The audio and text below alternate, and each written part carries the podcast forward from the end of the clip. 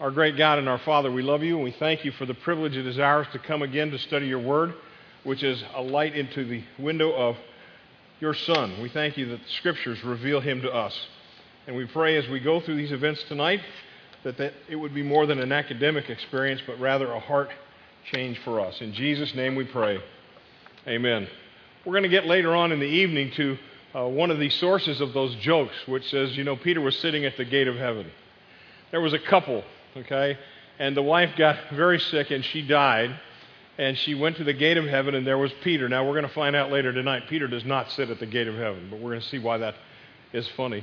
And uh, Peter says, Well, we're glad to have you here. We would like to welcome you into heaven. Uh, but before, you, before I welcome you, there's one thing you, you must do. You, you must pass a test by answering one question. She said, Sure, anything. He said, Well, you have to spell a word. She said, What is it? He said, Spell love. She said, L O V E. She walked through the gates. She saw the streets of gold and the mansions on the hill, and the people had gone on before her enjoying the banquet.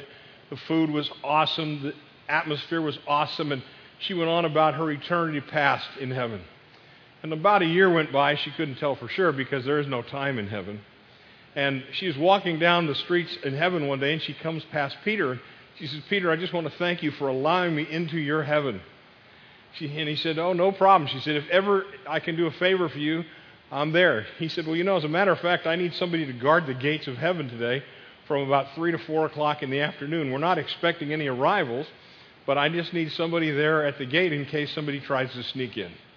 So she meets him there at 3 o'clock. Peter leaves. She's there, and who would, who would show up but her former husband?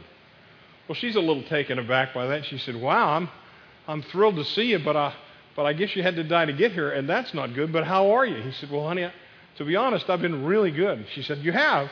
He said, Yeah, I remember that little nurse that took care of you while you were sick on earth? He, she said, Yeah. He said, Well, after you died, we fell in love and I married her.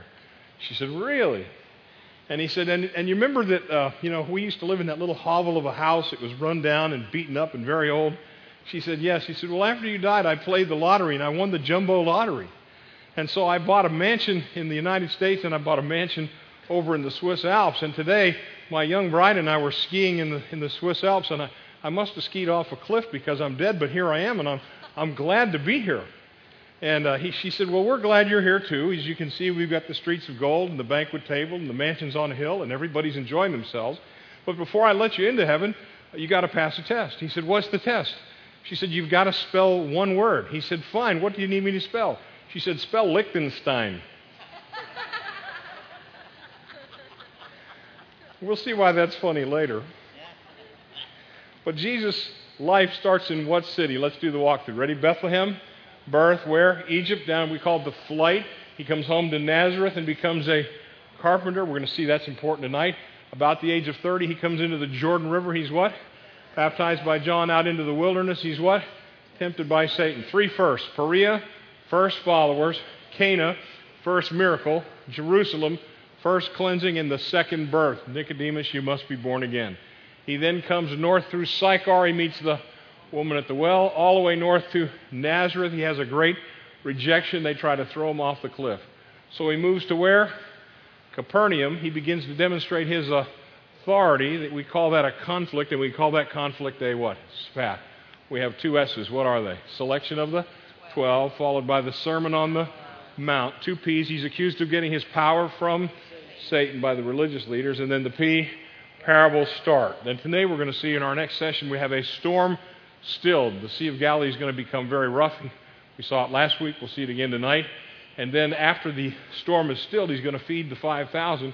We're going to have a crowd filled, and we're just going to pat our tummies because after he feeds the 5,000, we have uh, we have 12 baskets full of leftover. Okay? When I say go, uh, we're going to turn off the recording. I want you to get with a partner other than your spouse and do as much of the walkthrough as you can remember. Just do it together. Have a seat. We're going to give it to you all written out when we get to the end of it. Uh, but jump up, do that. Start with the person who got up the earliest this morning. Go. We're still in the north near Capernaum. If you'd go to paragraph chapter, uh, paragraph number 71, and we're going to be in the Matthew account for a while here today and we're going to see the Sea of Galilee unfold. It says, As Jesus went out from there, back in paragraph 70, he'd been near Capernaum. So he's in the north, he's near his hometown, And it says, As Jesus went out from there, two blind men followed him, shouting, Have mercy on us, son of David. Underline son of David. Why is that important? That's the title for who? The Jewish Messiah. They were going to come to him on the basis of being the Jewish Messiah. When he went into the house, the blind men came to him. Jesus said to them, Do you believe that I'm able to do this? They said to him, Yes, Lord.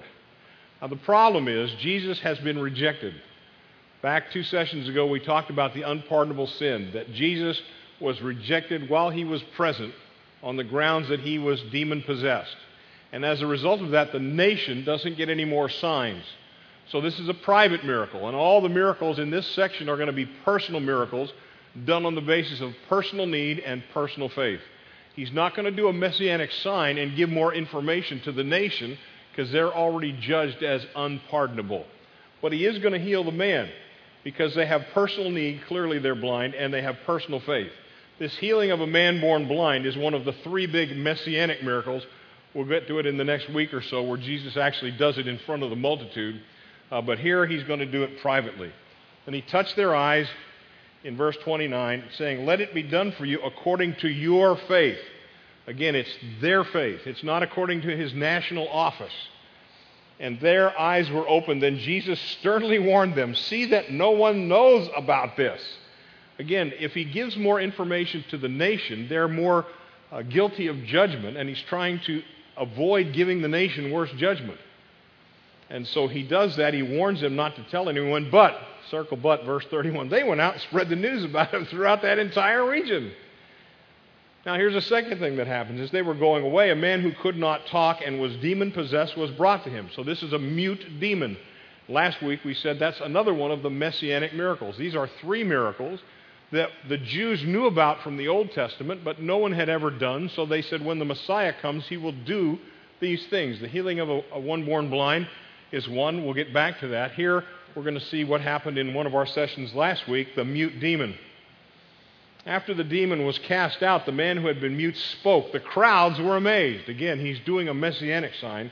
Never has anything like this been seen in Israel. Again, there have been no messianic signs in Israel, but the Pharisees said, here's their conclusion that they made last week in Matthew 12. By the ruler of demons, he casts out demons. He get, he's getting his what? Power from Satan. Now he finally goes home to Nazareth. And when he gets to Nazareth, sadly, he's going to be rejected uh, one last time. When we get to Nazareth, paragraph 72, we'll stay in the Mark account. It's a picture of the rejection of Israel a, on a broader spectrum. The last time he was in Nazareth, he had a, had a great what? Rejection. They tried to throw him off the cliff. Israel kind of likes Jesus, but they initially reject him. They say you get your power from Satan. The final rejection will come at the crucifixion. Here in Mark 6 and verse 1, Jesus left that place and he came to his hometown. And his disciples followed him. When the Sabbath came, he began to teach in the synagogue. Many who heard him were astonished, saying, Where did he get these ideas? He grew up in Nazareth. Nazareth, I don't want to pick on anybody's hometown, but it's a little bit like Mulberry or Polk City or Haines City. It's a tough town. There's a Roman garrison there with a few troops, but it's a miserable place to be from. It's a good place to be from. And where did he learn these things? He didn't, he didn't learn about it here. And what is this wisdom that has been given to him? What are these miracles that are done through his hands? Isn't this the carpenter, the son of Mary, and the brother of James and Joseph and Judas and Simon? And aren't his sisters here with us? And so they took offense at him. Now, a couple things. We know his family. He's Mary's boy. Now, probably by now, Joseph is dead. He's called Mary's son a lot in this part of his life. And uh, his brothers have never done these miracles. His brothers have never gotten up to speak in the synagogue. And we know about this. The conclusion, verse 4 of Mark 6 Jesus said to them, A prophet is not without honor except in his hometown and among his relatives and in his own house. So the Nazarenes are the Nazarenes are ignorant of the person of Christ. In fact, verse 5 is a, a, a wild verse. He was not able to do a miracle there except lay his hands on a few sick people and heal them, and he was amazed because of their what? Unbelief.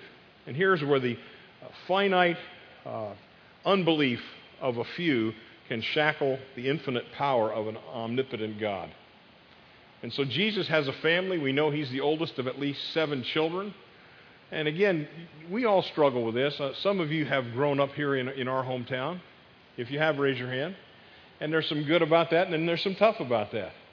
I would have a very difficult time going back to my hometown because I would have cousins and uncles and relatives and neighbors say, Where do you get off getting up to teach the scriptures? Because I, I didn't come to Christ till after I left that town.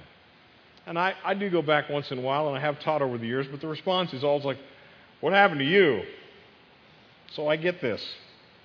Now, we're going to see in paragraph 73, as our narrative continues, a parenthesis to the story of Jesus. We're going to talk again about John the Baptist. Remember our motif what happens to John the Baptist will happen to Jesus. And here we're going to see that John the Baptist dies prematurely. Mark 6. Now King Herod heard this, for Jesus' name had become known, actually well known. Some were saying John the Baptizer has been raised from the dead, and because of this, miraculous powers are at work in him.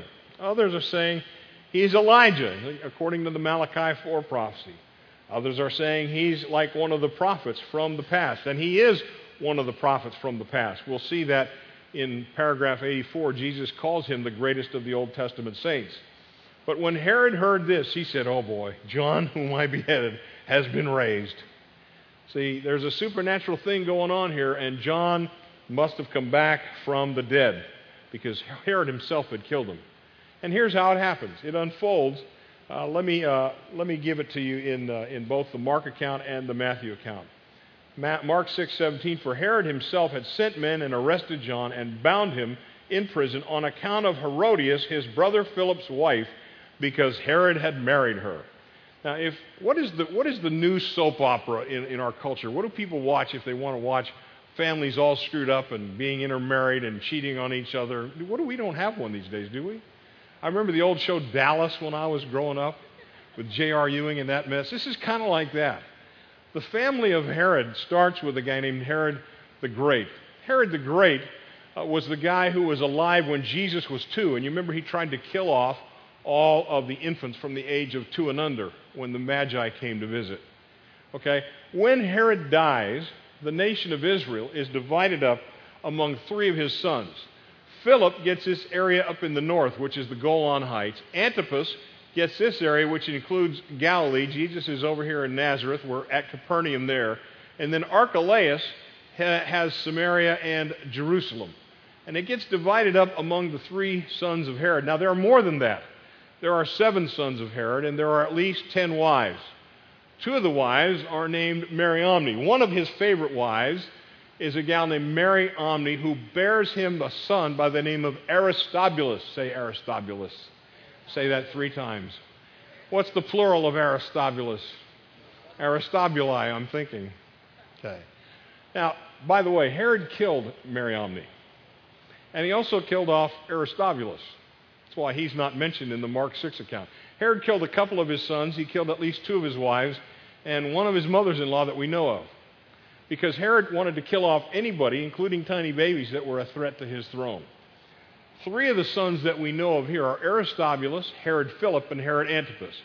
And again, after the death of Herod, Philip gets this north of the Golan Heights area, and Antipas gets the region including Galilee where Jesus lives. Now, Mariamne bears uh, Aristobulus, and Aristobulus has a daughter named Herodias. Herodias is a pistol, okay? Herodias, this is like, uh, what's that awful show where they're all from New Jersey and they live at the beach and they sleep around? That's this. Okay? Only it's dressed up in royalty. Herodias, who's named clearly after her grandpa, okay? She is the niece of Herod Philip. And so Herod Philip's gaining some power after grandpa dies, and so she marries him. And with Herod Philip, she has a daughter named Salome. Say Salome. Again, in Hebrew, it's Shalom. Herod had nominally uh, converted to Judaism. Okay, nominally. He was an Edomite by birth, but he built the temple, Herod the Great had, and he allowed the Jews to worship in the temple, and he, he sort of ate kosher food. In fact, Caesar Augustus said of Herod the Great that it was better to be his pig than his son. And those two words sound alike in, in the Aramaic world. Uh, because as a, as a Jew, nominally, Herod would not eat the pig but he'd kill off his son. One is Benaiah, that's the son, and Abinah is the pig. Okay, so he's making a pun there. Caesar Augustus, who knew? Some funny guy. So Herod Philip marries Herodias, his niece, and she leaves him, but not before she has a daughter named Salome. So Salome is the daughter of Herod Philip and Herodias, and apparently she's a looker as well. But at a point in time, Herodias is not happy with Philip, so she leaves him and actually moves in with another uncle. And then finds that Herod Antipas is rising in power. Herod Antipas is going to be the guy who tries Jesus on the day of the crucifixion. And so Herod Antipas is growing in power, and Herodias goes to Antipas and says, Have I got a deal for you? I will divorce Philip, I'll move out of the other brother's house, and we'll get married and we'll rule over Israel. You with me? So now here is the problem Salome's a knockout, Herodias is a devious wreck, and we're going to have a party. Okay? It says Herod himself, verse 17 of the Mark account, had sent men and arrested John and bound him in prison on account of Herodias, his brother Philip's wife, because Herod had married her.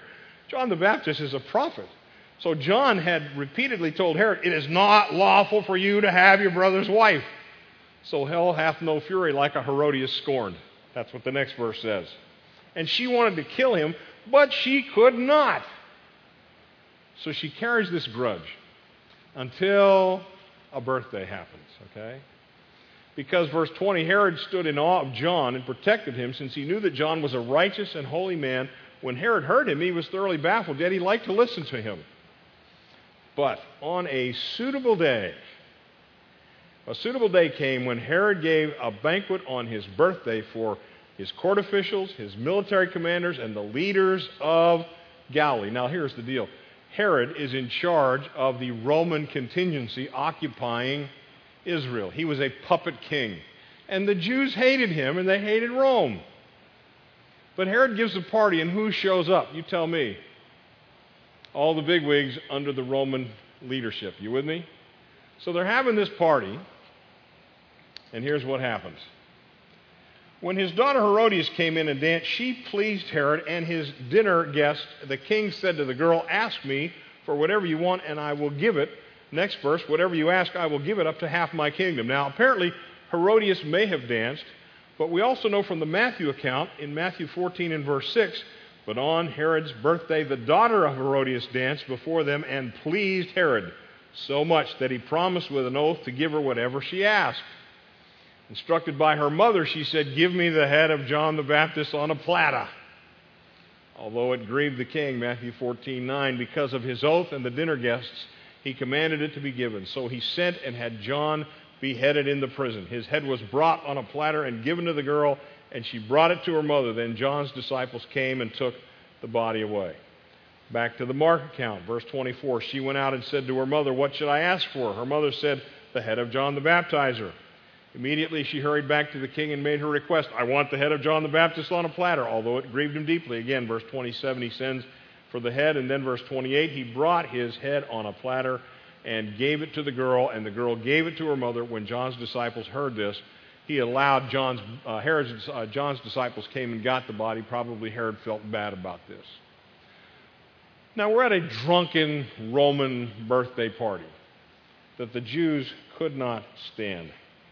And it ends up in the result, it results in the death of a good and righteous and holy man. Last week we saw that John was the greatest man ever born of women up until that time. But he comes to an early death just as Jesus will come to an early death. He precedes Jesus in the announcement of his birth, his naming, his birth, his ministry, and now in, an, in a premature death, which will ultimately happen to Jesus. Now, there's a second banquet in Mark 6 that I want to take you to, and I love this contrast, called the feeding of the 5,000. So, paragraph 74. Notice that in paragraph 74, you have how many columns? Four Matthew, Mark, Luke, and John. You remember why we have four Gospels? Because they have four different audiences, and each has a different reason for including this miracle. This is the only miracle recorded in all four of the Gospels, so it's a biggie, okay? We're going to teach it out of the John account, John 6 and verse 1.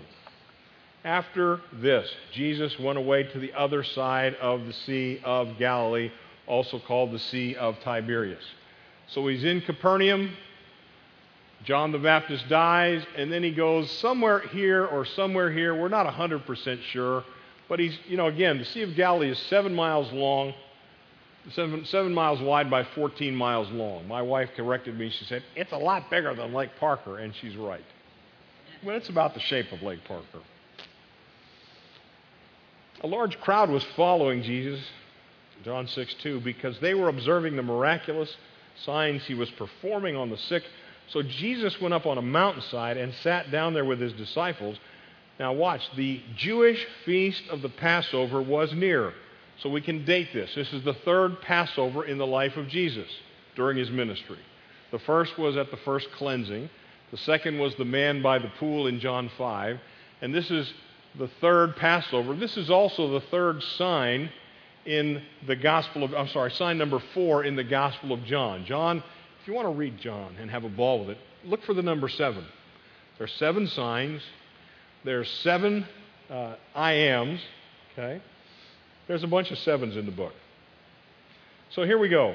Verse 5 Jesus looked up and saw that a large crowd was coming to him, and he said to Philip, Where can we buy bread so that these people may eat? Now, this is why I think that he's probably over here, okay? Because Philip, we know from John 1, was from Bethsaida, the city of Andrew and Peter. There are two Bethsaidas. We've unearthed another part over here on the northeast corner of the sea, and he might have been over there. I'm not sure exactly where he was, but I know what he was doing. He was teaching, he was preaching. Again, we have our word compassion. Matthew 14 and verse 4, 14, it says, As he got out, he saw the large crowd, and he had splagizo on them. Remember that word? A visceral response to the crowd, because they, uh, and he healed them. I love the disciples. In the Matthew account, it says, When evening arrived, his disciples came to him and said, This is an isolated place, and the hour is already late. Send the crowds away that they can go into the villages and buy food for themselves.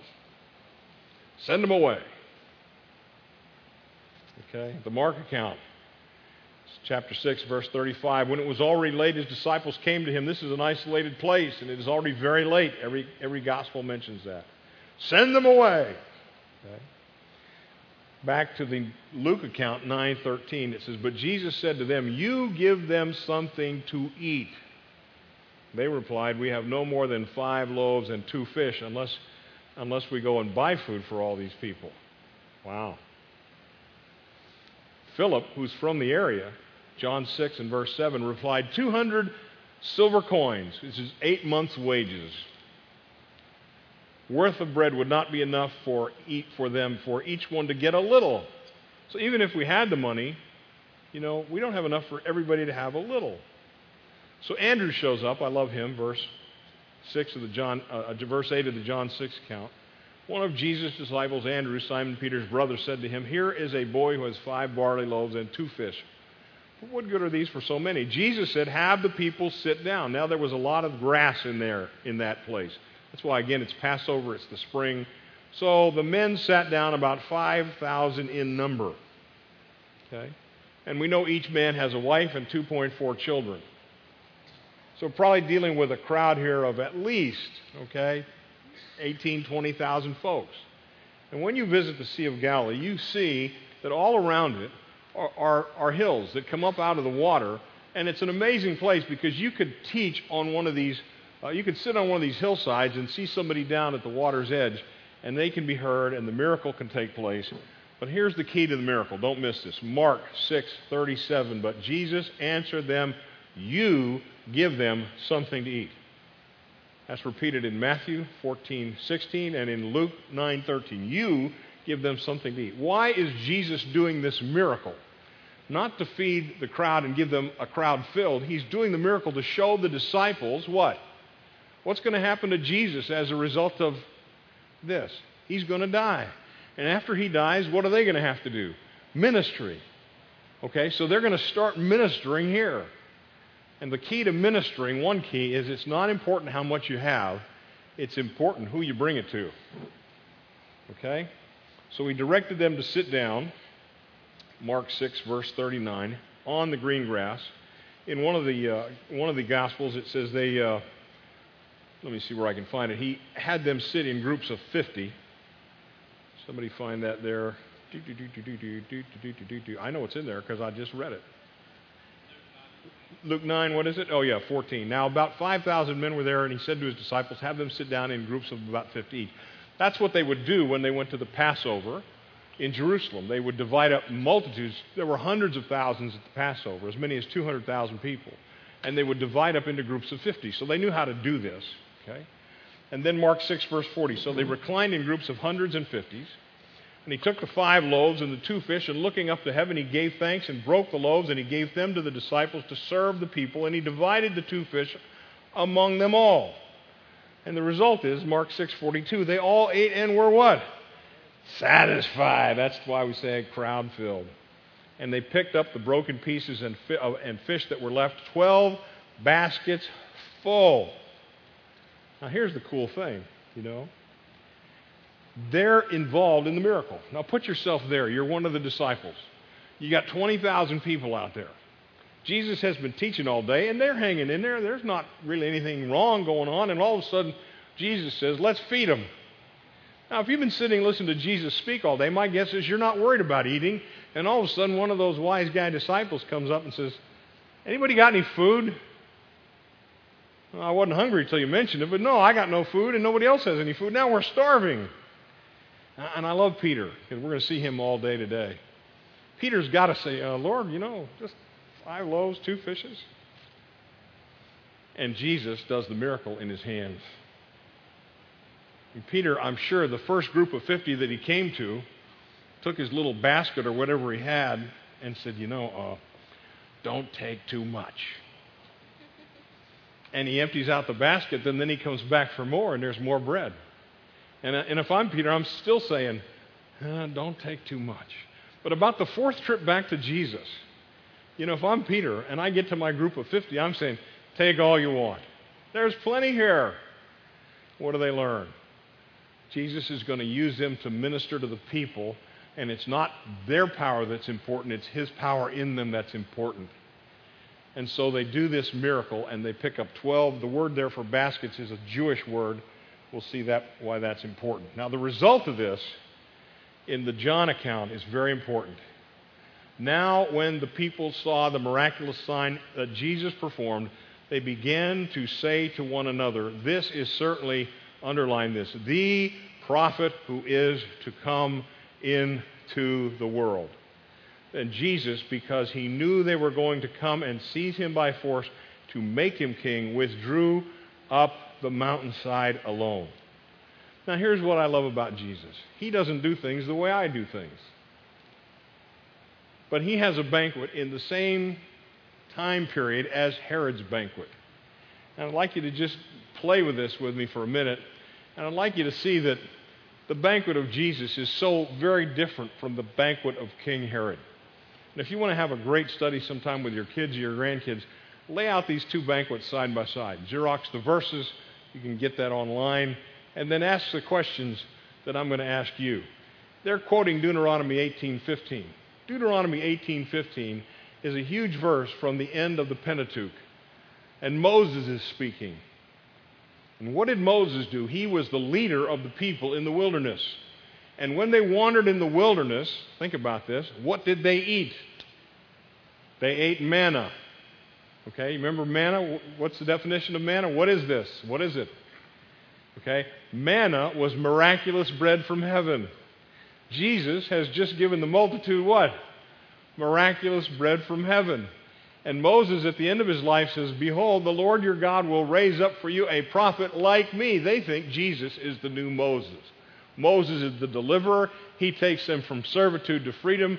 He celebrates the presence of God on earth, which is an Old Testament kind of form of the visible kingdom, and Jesus is going to do all that.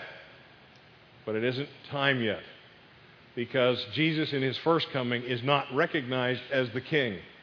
He's not recognized as the new Moses by the leadership. He will in his second coming. Also, the king is not to be crowned in Galilee. The king will be crowned in Jerusalem. And if you came to our Revelation study, you know that Jesus in, in Revelation 14 is crowned in that chapter and also in Revelation 20 and 21. So it's very important that Jesus does not succumb to the wishes of the multitude. And the other reason is they're just happy to have food. But look at his banquet compared to the banquet of the King Herod. Okay? First of all, look at the guest list. Who's on the guest list in Herod's banquet? The commanders, the rulers, the governors, the leadership, the important people. Who's on the guest list in Jesus' banquet? Common old everyday folks. Whoever wants to come can come. The guests in Herod's banquet were issued, I'm sure, a formal inv- invitation. A servant shows up with an invitation. By order of King Herod to celebrate his 42nd birthday, you are hereby invited. How do you, re- how do you respond? Yes, I will be there, King Herod. I don't think Jesus sent out an invitation. He, in fact, they were kind of the uninvited. They followed him around, and he looked out and he had compassion for them. King Herod had a banquet that was populated by the Romans and all of their cohorts. Their cronies were there in great number. Most of the people, I'm guessing, that Jesus fed were Jews. Now, what do they eat at Herod's banquet? Well, I'm guessing they have the finest cuisine that the Italians can offer. You know, what did they have at Jesus' banquet? The essentials loaves and fish. The program was different. You know, at Jesus' banquet, all he did was teach all day. At Herod's banquet, there was hubba hubba dancing. And oh, by the way, the death of a good man. In Herod's banquet, the people that served the food were probably slaves, at least occupied people. In Jesus' banquet, the people that served the food were who? The disciples. And here's per- perhaps the most significant difference. After Herod's banquet, the day after, How'd the people feel? I'm thinking if I'm at Herod's banquet, I'm hungover and probably regretting seeing the head of a good man on a platter. And yet, after Jesus' banquet, they were what? Satisfied. Not just here, but in their hearts. So I love how the scriptures come together, and I love how God does things because it is so different from the way I would do things. And again, let's one last time go back and ask the question what do we learn from the miracle? Well, we learn, first of all, that the ministry God wants his disciples to have is a ministry of serving.